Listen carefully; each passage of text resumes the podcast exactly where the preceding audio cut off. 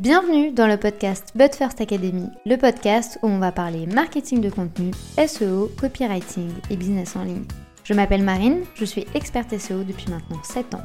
Autour d'un café ou d'un thé, peu importe, parlons de stratégie dans une ambiance conviviale et détendue.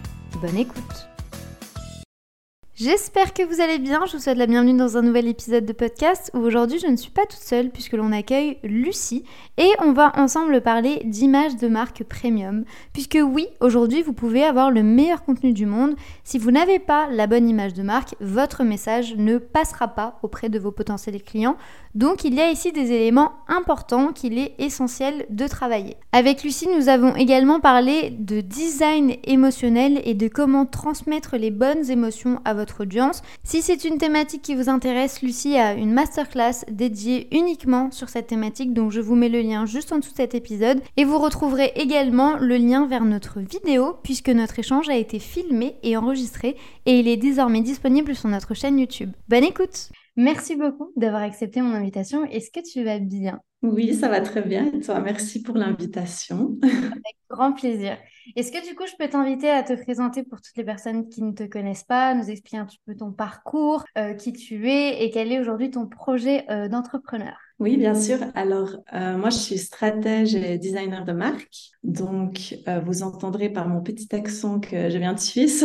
Donc, j'ai fait toutes mes études en Suisse. J'ai fait des études de designer en communication visuelle. Ensuite, j'ai travaillé plusieurs années dans l'horlogerie c'est un peu le cliché en Suisse, mais euh, voilà, dans le merchandising. Suite à ça, en fait, euh, moi, j'ai toujours aimé voyager, j'ai toujours eu ce grand besoin de liberté. Et du coup, j'ai fait un tour du monde et là, euh, j'ai décidé de lancer mon entreprise, donc mon agence de branding qui s'appelle SOS Design. Et du coup, je l'ai créée quand j'étais en Colombie. Et là, ça fait maintenant presque quatre ans que je fais ça. Et j'accompagne les marques et les entrepreneurs dans la création de leur stratégie de marque, branding, euh, je fais aussi des sites internet, Instagram fit styling, etc.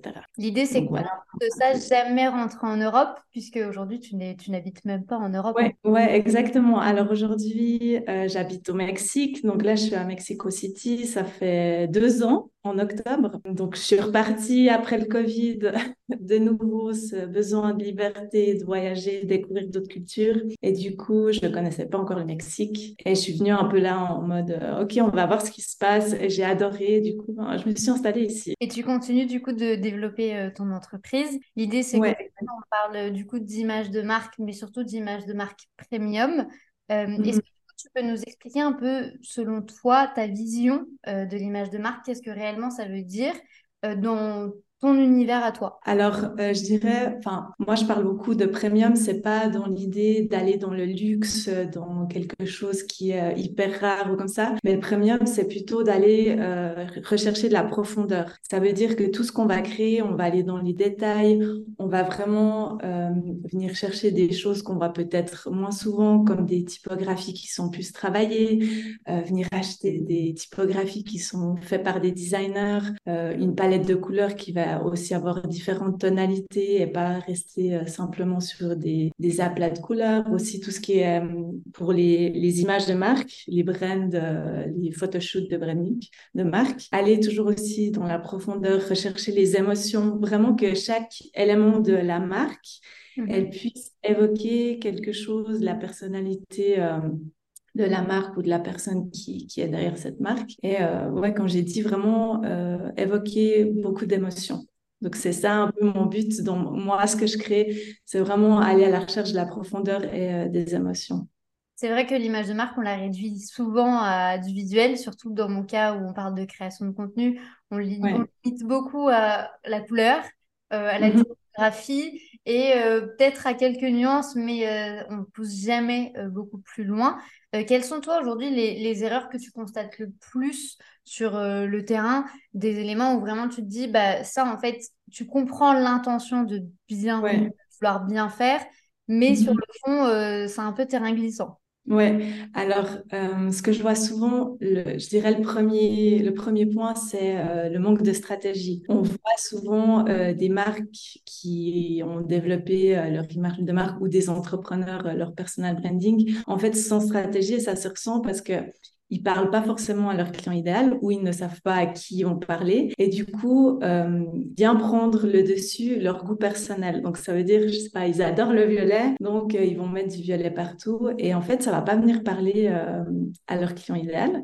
Du coup, moi, en tant que designer, mon but, c'est vraiment de créer des, identités visuelles qui vont venir évoquer la personnalité, les valeurs de mes clients, mais qui va venir parler aux clients de mes clients. C'est le premier point, vraiment la stratégie. Quand on aussi on connaît pas sa vision ou on ne sait pas où on va, euh, quand on ne sait pas évoquer euh, la personnalité de la marque, etc. Ça, c'est vraiment le, quelque chose que je vois souvent, le manque de cohérence. Euh, sinon, je dirais en numéro 2, il y a aussi un manque de connaissance au niveau du design. C'est-à-dire qu'il y a beaucoup de personnes qui vont venir créer leur marque elles-mêmes. Après, ce n'est pas, pas une critique parce que tout le monde doit commencer quelque part. On n'a peut-être pas le, budget pour, pour payer un designer pour lancer son premier business. Mais c'est vrai que des fois, on oublie que créer un logo, créer une identité visuelle, c'est vraiment un métier. Qu'il y a des bases à connaître dans le design et euh, il, y a, il, y a, des personnes qui font ben, voilà, leur, euh, leur logo un peu fait maison sur Canva et à la fin, on se retrouve avec une identité visuelle qui n'a pas forcément de sens ou qui n'est pas très cohérente et du coup qui va pas durer dans le temps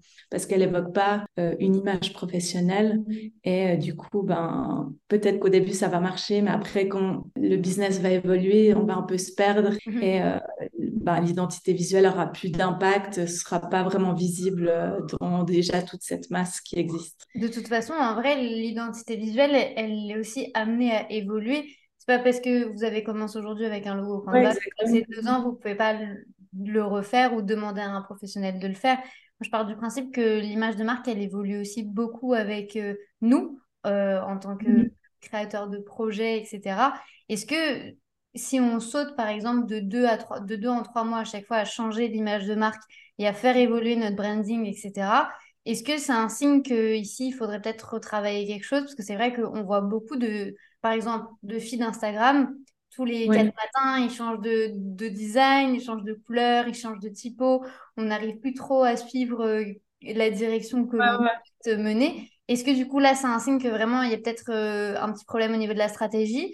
Ou est-ce que c'est juste en fait nous qui sommes en train d'évoluer et du coup il faut respecter ces évolutions-là? Alors, je pense que si on, commence à changer un peu tout le temps le feed, la typo, les couleurs, c'est qu'il y a vraiment un manque de stratégie. Ça veut dire que la base, elle n'a pas été établie. Donc, c'est-à-dire qu'on fait un peu euh, en fonction de ce qu'on ressent. Ah, j'ai trouvé une typographie, j'aime bien, donc je la change. Ah, j'ai vu cette couleur. Et en fait, on fait en fonction de nos propres goûts, mais pas en fonction des goûts du client. Et on n'analyse pas, ben voilà, qui est notre client idéal, quelles sont les couleurs qui vont lui parler, quel type de typographie on va euh, utiliser pour évoquer euh, les valeurs de la marque et ça, en fait, c'est un peu ça le problème, c'est que si on n'a pas de base, on change tout le temps. Après, c'est pas parce qu'on change que, que c'est mauvais. Ça veut dire que je comprends tout à fait qu'on puisse commencer à faire euh, une identité visuelle, un logo soi-même, parce que bah, il faut commencer quelque part. Et c'est pas parce que c'est pas parfait qu'il faut pas se lancer, mais euh, peut-être les personnes qui ont commencé avec une identité, on va dire maison, peuvent euh, débuter leur entreprise comme ça, un, deux ans. Mais après, quand elles se rendent compte que finalement finalement, elles touchent pas leurs clients, qu'elles n'arrivent pas à se connecter avec lui, etc. Là, je pense qu'il faut qu'elles se disent, OK, maintenant, je vais retravailler mon identité visuelle avec vraiment une base stratégique mhm. et euh, pour euh, étudier euh, ce qu'on va faire avec le logo et le reste. C'est vrai que tu parles beaucoup d'émotions, de, sentiments. Et moi, c'est vrai que j'aime bien dire que le contenu beau attire et en fait déjà la beauté en elle-même va créer une émotion. Est-ce que tu peux nous parler un peu de l'importance de du lien entre le fameux design et image de marque et les émotions? Parce que c'est vrai que tu vois on, peut parler d'une couleur ou même d'une typo mais derrière on a tendance un peu à oublier les émotions que ça peut évoquer Ouais, exactement. Bah, en fait, faut se rendre compte que Aujourd'hui, même, euh, enfin, chaque année, il y a presque 100 euh, 000 marques que en France hein, qui sont qui sont déposées. Donc, ça montre vraiment que, enfin, si vous avez une marque ou un personal branding, ça devient euh, super difficile un peu de sortir du bruit ambiant. Donc, il faut vraiment essayer de se démarquer, d'avoir plus de visibilité. Et en plus, le consommateur aujourd'hui, il, il a plus envie d'acheter un simple produit. Il a vraiment besoin de vivre une expérience, vraiment pour se connecter avec la marque, etc.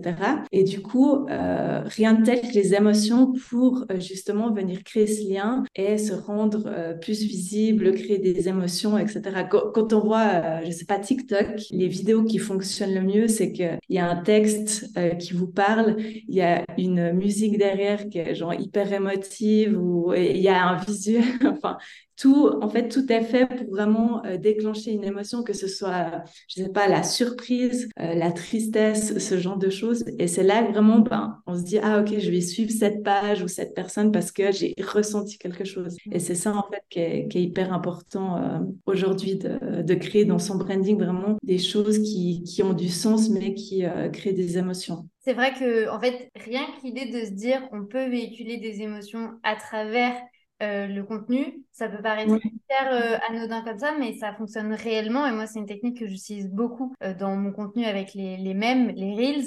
C'est vrai que souvent, les gens se disent, mais pourquoi ça fonctionne aussi bien? Bah, Parce qu'en fait, les gens vont s'identifier, ou ils vont rigoler, ou il va y avoir un effet de surprise, la personne, elle va s'identifier. Et du coup, en fait, petit à petit, bah, on crée ici un lien parce qu'on montre à la personne qu'on la comprend. Et avec l'image de marque, on peut très, très, très bien le faire aussi. Comment est-ce qu'on fait, du coup? Quelles sont les, les bases de réflexion pour se dire, euh, ok, donc là, je veux transmettre une émotion, il faut qu'on penche sur quoi de base, parce que j'entends déjà les commentaires dire ou les messages, je n'ai pas d'histoire, je ne sais pas trop comment véhiculer une émotion, je ne sais pas par où commencer. Quelles sont les étapes de réflexion? On se dit, bah, je veux véhiculer ça, donc peut-être que je travaille de cette manière-là Alors, je pense que déjà, pour utiliser le branding émotionnel, il faut comprendre aussi qu'est-ce qu'est une émotion. Parce que finalement, si on ne sait pas ce qu'est une émotion, c'est un peu compliqué. Donc, en fait, l'émotion, c'est vraiment euh, une réaction immédiate et euh, impulsive par nature. Ça veut dire que le cerveau, il reçoit un stimulus extérieur et il vient créer l'émotion un peu comme un réflexe. Donc, est-ce que toi, tu sais euh, quelles sont les six émotions de base?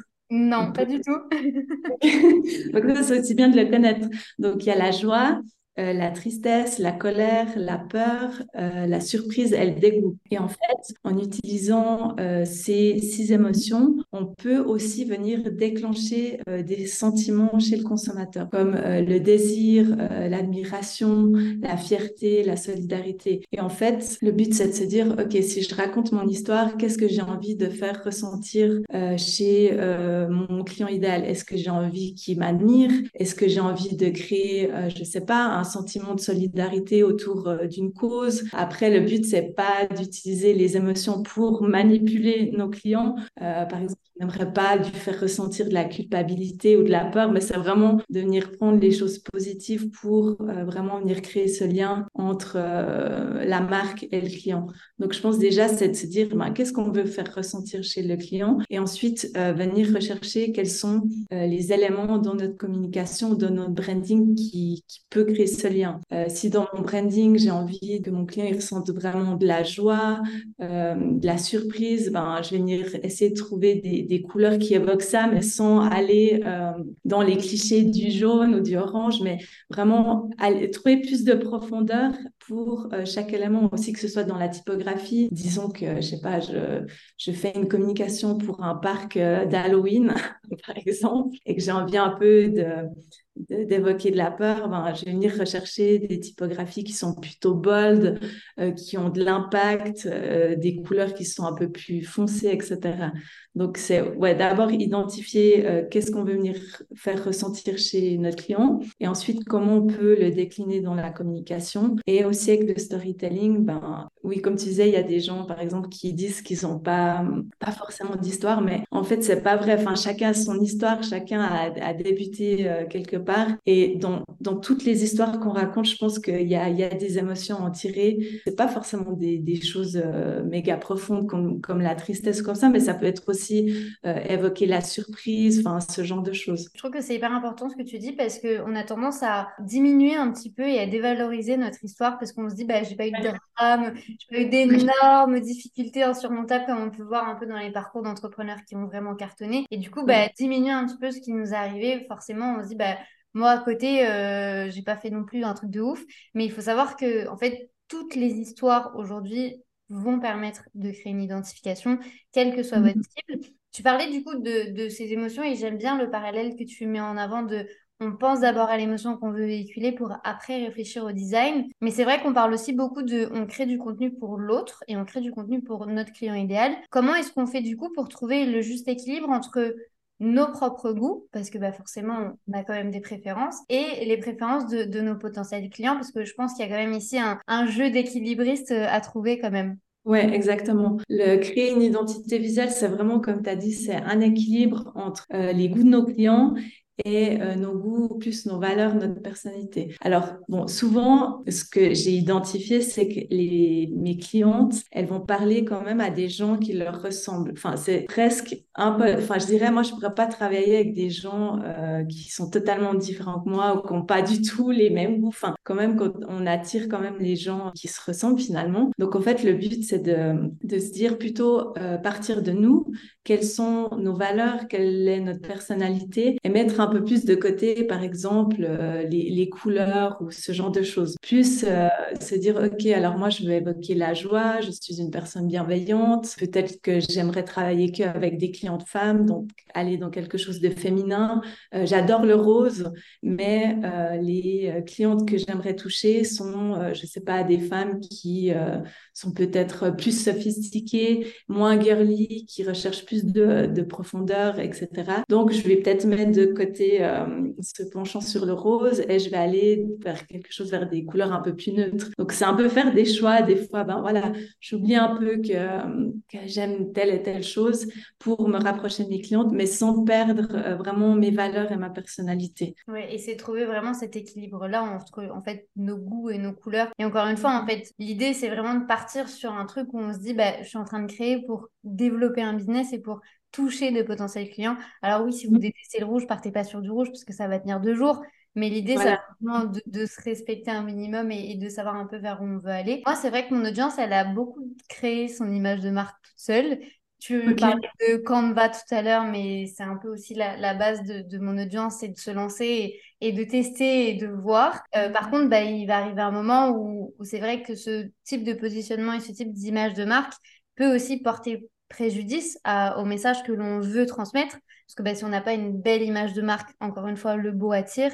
Et du coup, le message risque de pas passer alors que le contenu peut être hyper qualitatif. À partir de quand est-ce que euh, doit imaginer ou penser un rebranding et de se dire bah, maintenant, mon image de marque, il va falloir que je la travaille vraiment bien est-ce que c'est quand, par exemple, on n'attire pas les bonnes personnes? Est-ce que c'est quand, justement, on n'attire personne? Euh, Quand est-ce qu'on doit vraiment faire ce, processus de réflexion? Alors, je dirais, euh, bon, si, dès le début, vous attirez personne, il y a, peut-être un gros souci au niveau de l'identité visuelle. Et là, je dirais, ben, commencer à, la retravailler. Mais euh, franchement, enfin, pour moi, il n'y a pas de souci à commencer, par exemple, la première année avec son identité visuelle fait maison, parce que aussi, pendant cette année-là ou même les années suivantes, vous allez faire évoluer votre business. Donc, même euh, commencer dès le début avec euh, une identité de marque euh, aurait fait un, designer, des fois, c'est même pas forcément la bonne solution parce que quand on lance son business, il va forcément évoluer. Enfin, on va forcément voir des choses. On va se dire, ah, mais finalement, je vais peut-être rediriger un peu mon public cible, je vais peut-être changer mes offres, etc. Donc, je pense que la première année, c'est un peu euh, faire des tests, voir comment ça évolue pour vraiment forger sa vision et ensuite avoir en tête une stratégie claire. Et c'est vraiment, je dirais, la base pour rebrander ou refaire son identité visuelle, on va dire plus professionnelle, c'est quand on est clair au niveau de, sa stratégie, quand on est clair à propos de notre euh, client idéal, euh, notre vision, euh, comment va évoluer euh, le business, quels sont les services, etc. Donc, dès que ça c'est clair, je pense que là, on peut passer au rebranding. Et aussi, euh, je dirais, ben, en fait, quand on voit, par exemple, qu'on a eu des clients au début et tout d'un coup, on commence à attirer des personnes qui ne nous correspondent pas, ou on voit que nos offres, finalement, ne se vendent pas, c'est aussi parce qu'il y, a un problème de positionnement. Ça veut dire que peut-être nos offres, elles sont, l'offre, elle est incroyable, mais elle a, on va dire premium. Et en fait, l'identité visuelle, elle n'est pas professionnelle, enfin, elle évoque pas ce côté premium. Donc, en fait, quand y a un peu ce décalage entre l'image de marque et ce qu'on propose, ben, c'est là qu'en fait, il faut euh, rééquilibrer la chose et en retravaillant son image de marque. Et c'est surtout que malgré tout ça, Parce qu'effectivement, déjà de base, il, va y avoir un problème au niveau de l'attraction de la personne et de capter son attention. Mais ça va mm. également, euh, en fait, conduire à beaucoup peut-être de, de, refus ou de discussions au niveau du prix. Parce que les gens, en fait, vont avoir une perception de nous qui va pas du tout être alignée avec, du coup, la tarification qu'on va appliquer. Ouais, exactement. Ça, ça peut être la même chose d'avoir une identité visuelle qui est hyper professionnelle, hyper bien travaillée, euh, premium, etc. Et tout d'un coup, vous vendez des services qui sont peut-être en dessous de la concurrence. Mais en fait, les gens, ils vont se dire, mais il y, y, a un peu un souci entre ce que je vois et ce qu'on me vend. Mm-hmm. Donc, euh, ça, c'est le, positionnement, c'est aussi hyper important. Et du coup, l'idée, ça va être ici de tout remodeler. On parle beaucoup de, de typos et de couleurs.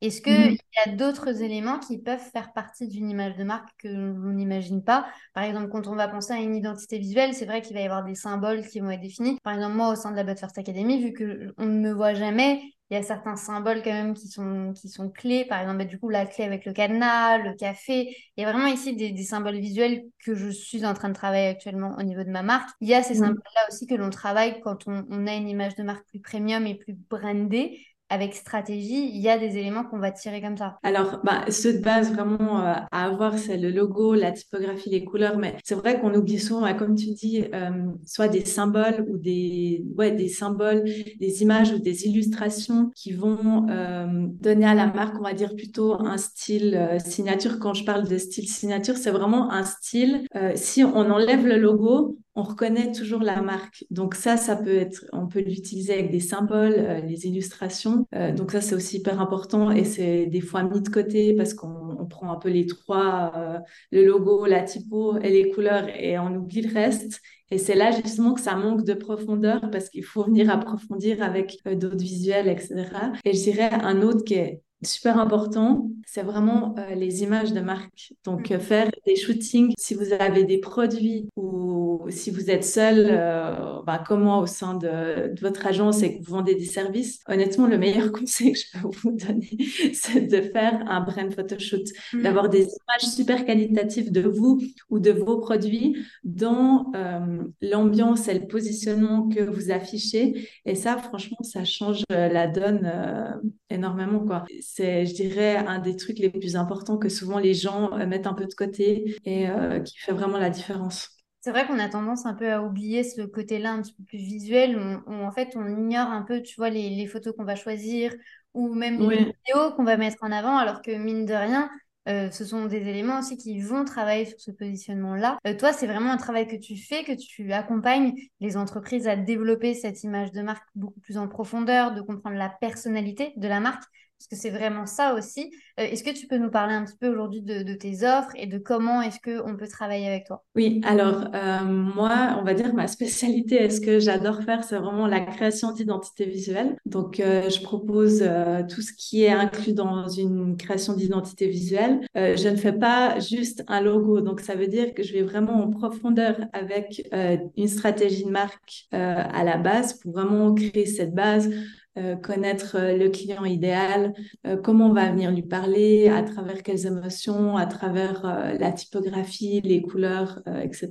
Donc, je développe vraiment cette stratégie pour ensuite passer à la phase création. Et là, comme tu disais, moi, j'aime bien aussi venir chercher des images qui puissent évoquer la personnalité, les émotions de mes clients. Je les pousse toujours à faire des photoshoots pour accompagner l'identité visuelle parce que vraiment, ça, je le répète, ça change tout. Donc, j'ai euh, cette offre-là d'identité visuelle. Accompagné à ça, je fais aussi la création de sites web parce que, ben voilà, ça va un peu. En fait, j'ai trois offres qui vont un peu euh, ensemble. Donc, la création de site web et l'Instagram feed styling, donc où on va venir faire euh, une stratégie de contenu et de feed Instagram.